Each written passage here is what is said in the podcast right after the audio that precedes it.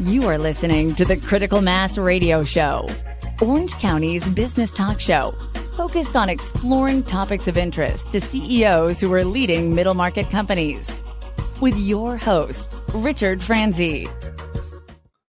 Hello and welcome to Orange County's longest running business talk show. I am your host, Rick Franzi. We have a great show planned for you today. Why do you ask? Because our guest, Ramin Sedehi, is the Chief Strategy Officer for EMC Leaders, among other things, which we're going to talk about here on the interview today. But Ramin, welcome to the program. Oh, thank you. It's a pleasure to be here, Rick. So, as I've gotten to know you in our conversations and preparing for your interview today, I understand that as an entrepreneur, Ramin, you have a, a broad vision for the work that you're doing. So, maybe we can start this interview today by you giving us a sense for how you see your potential impact in this space with the work that you're doing.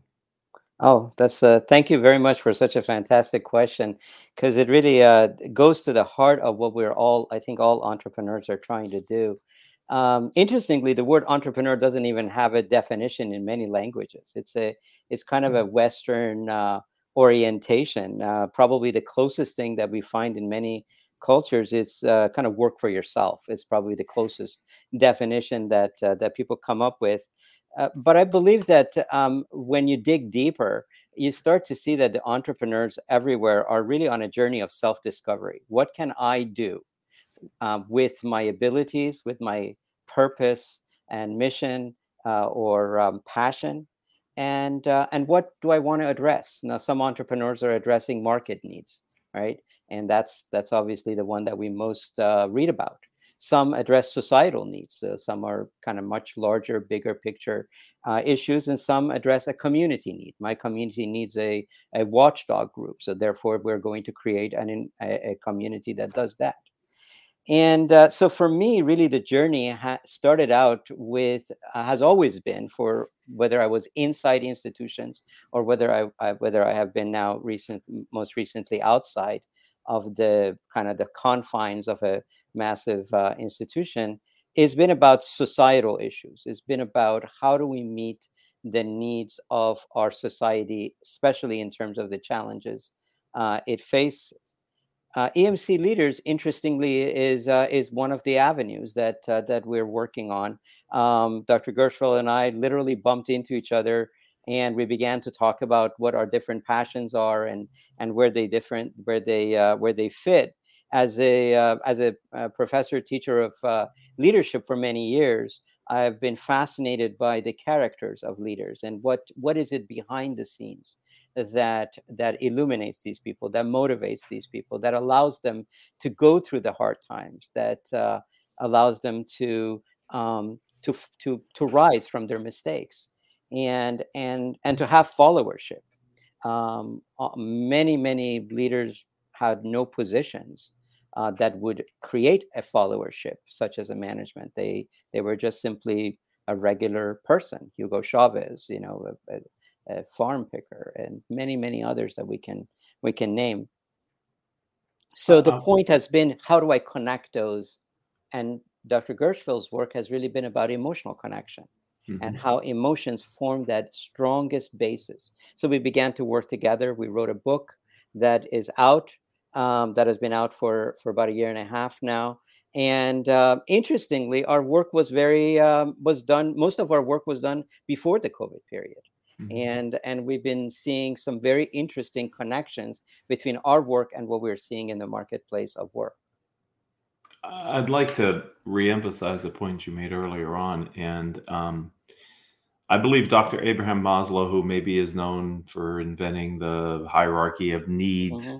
but one of the quotes that I have heard attributed to him was something like, and I'm paraphrasing, that if he was asked to help a country out of their systemic problems, he would bring entrepreneurs to the country because, in his experience, entrepreneurs know how to solve problems. And so it kind of reinforces your point about that they may be faced on facing building a business, but there may be other things, societal, etc., that someone with that entrepreneurial mindset can put about to solve the problem, right?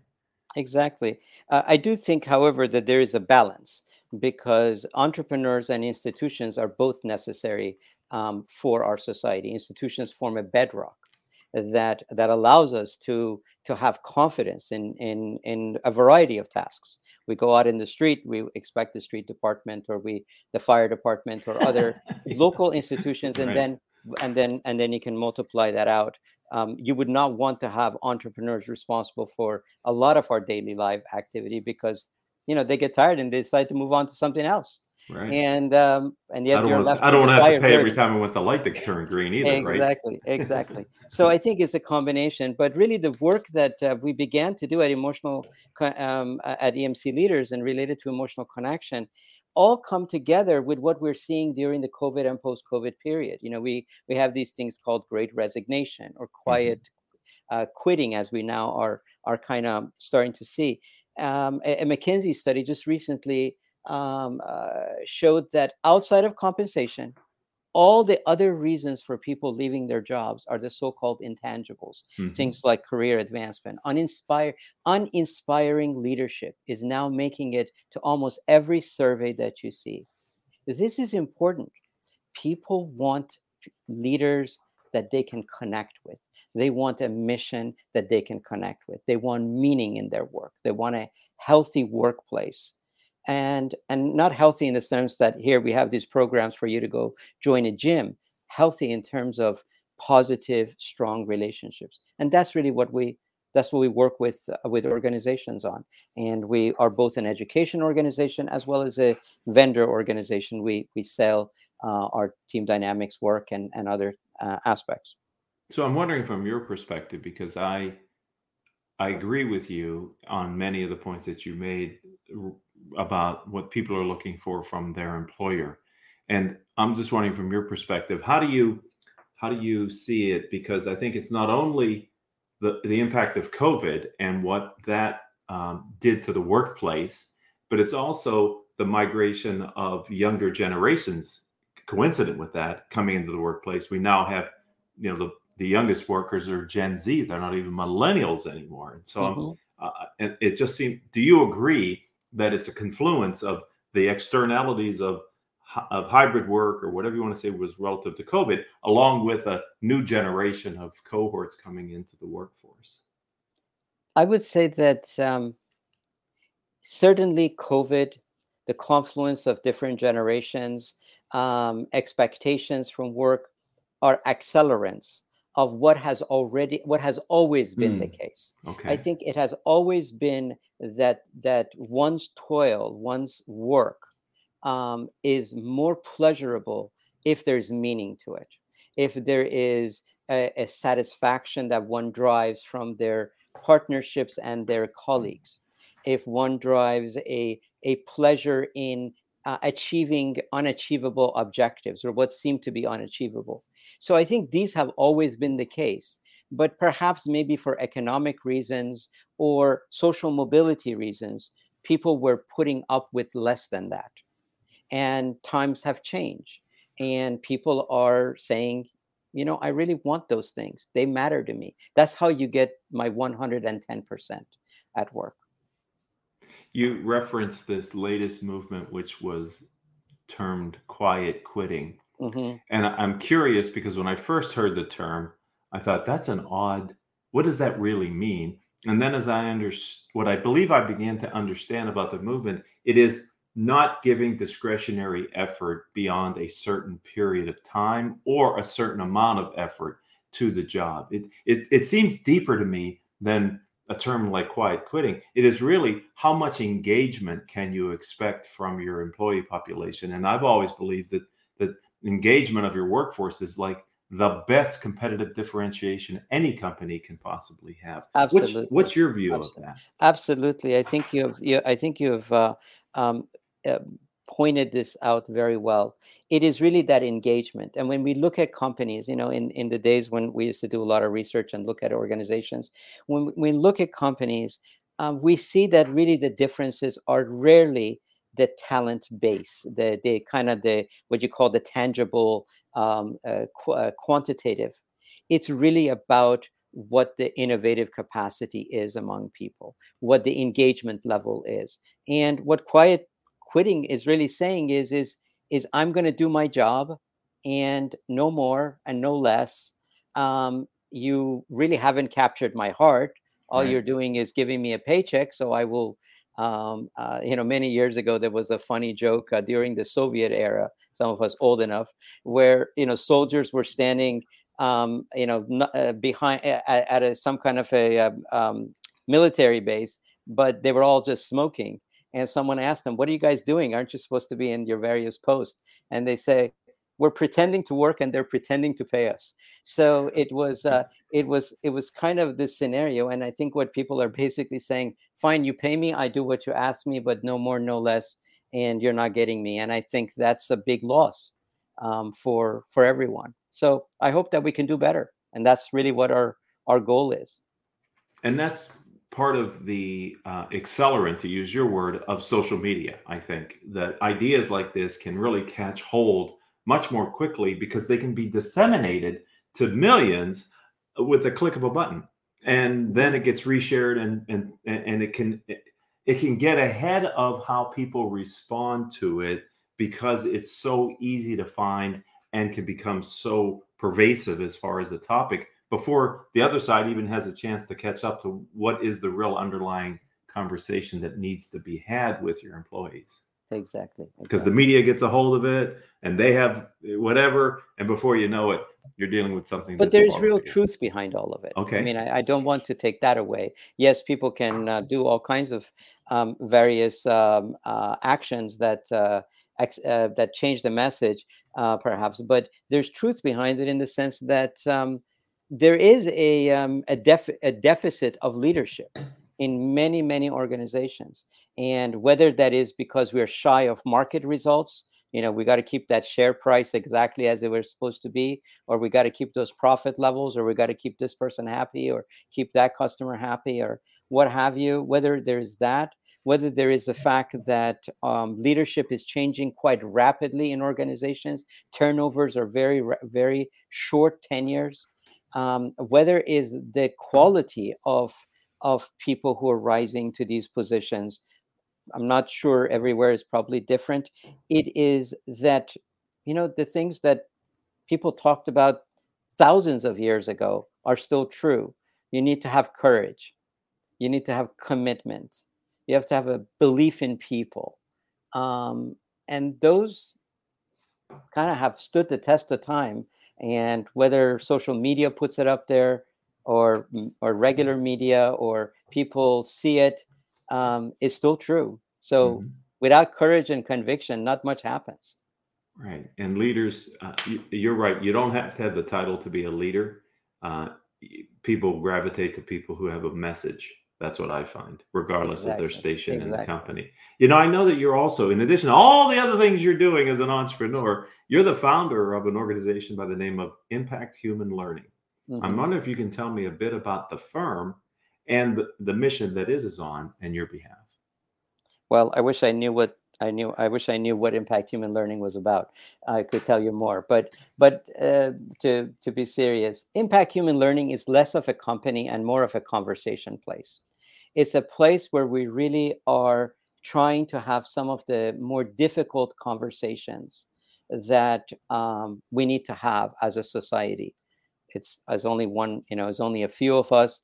It's not a. It, it's not thousands of people um, but uh, it, it's really a place where we want to connect this extremely unusual time we're in. Um, there is a exponential growth in technology that is taking yeah. place right now. We're ex- Ray Kurzweil, one of the futurists um, that um, that I have a great deal of respect for. He's talked about the fact that we're going to experience a thousand years of change in our from a historical perspective in about in half of this century so this this change in technology changes everything that we do all of the challenges that we face. And that's really the idea behind impact human learning is to begin to put these uh, pieces together. We have worked on such varied topics as physician burnout. Uh, you may or may not know that it's, it's a it's an international problem, and and nationally in the United States, a physician takes his or her life every single one physician takes their life per day. So that is a massive challenge, or uh, suicide uh, that is occurring, and many more are leaving the profession, and we have worked on trying to figure out a a much more thoughtful, much more holistic approach to dealing with this issue as part of the conversations. We're talking about conversations that change, that talk about the changing our the dynamics of our health, um, health of our communities. In the United States, we spend the most on on healthcare, and we and as you very well know from many other aspects, we're not seeing great results when it comes to our communities. And so those are tough conversations. Um, if you're inside an institution, they're called career limiting conversations. So it's kind of, I can have them now, if you will. Um, mm-hmm. Conversations about higher education and its enormously growing cost, something I, I guess I have a tremendous amount of experience in and and and trying to tackle those and then most exciting i, I have to kind of do a little advertisement is we are putting together one of the world's largest scientific conferences to occur this September in conjunction with the United Nations General Assembly in, in New York um, about the connection between science and society and, and decision makers, policy makers.